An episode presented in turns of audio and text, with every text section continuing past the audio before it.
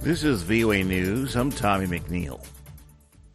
The U.S. and EU pile on sanctions on Russia for the Ukraine war in the second anniversary and Navalny's death. a AP's Ed Donahue. The U.S. is imposing new sanctions against Russia following the death of opposition leader Alexei Navalny. The State Department is designating three Russian officials the U.S. says are connected to Navalny's death. We in the United States are going to continue to ensure that Putin pays the price for his aggression abroad and repression at home. President Biden says the sanctions also target Russian firms that contribute to the Kremlin's war effort, as well as financial institutions. He called on Congress to pass more aid for Ukraine. It stalled in the House. If the Speaker called for a vote in the House, it would pass easily today. Instead, they went on vacation. Previous sanctions have increased cost for Russia's ability to fight in Ukraine, but they appear to have done little so far to deter Putin. National Security Communications Advisor John Kirby says expect more sanctions. Today was just the start. Ed Donahue, Washington.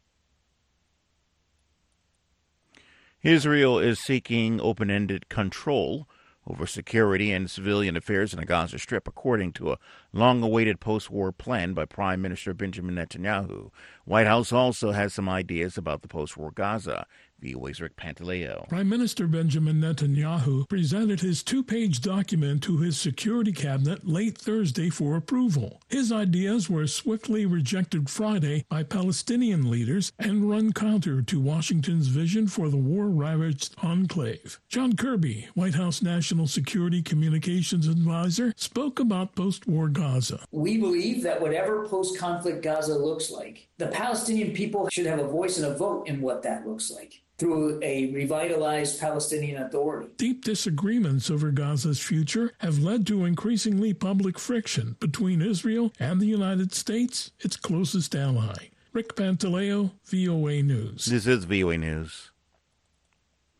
Somali President Hassan Sheikh Mohamud said his uh, country would defend itself if Ethiopia goes ahead with a deal to set up a naval base in the breakaway region of Somaliland and possibly recognize the territory as an independent state.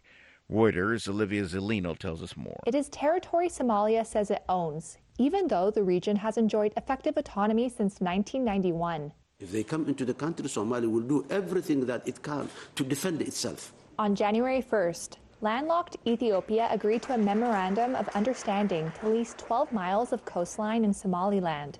It prompted a defiant response from Somalia, and there are fears that the plan could further destabilize the Horn of Africa. President Mohamud did not elaborate on what action his country might take, but he said he would only agree to discuss the matter with Ethiopian Prime Minister Abiy Ahmed when the government in Addis Ababa renounces its intention to, quote, take part of our country. The U.S. border again released hundreds of migrants at a bus stop after San Diego ran out of aid and money. AP correspondent Norman Hall reports. Hundreds of migrants were dropped off Friday at a San Diego bus stop instead of a reception center that had been serving as a staging area because it ran out of local funding sooner than expected. The emergency shows how the largest city on the country's southern border is struggling to cope with the unprecedented influx of people. Migrants who previously had a safe place to charge phones, use the bathroom, eat a meal, and arrange to head elsewhere in the U.S. were left on the street.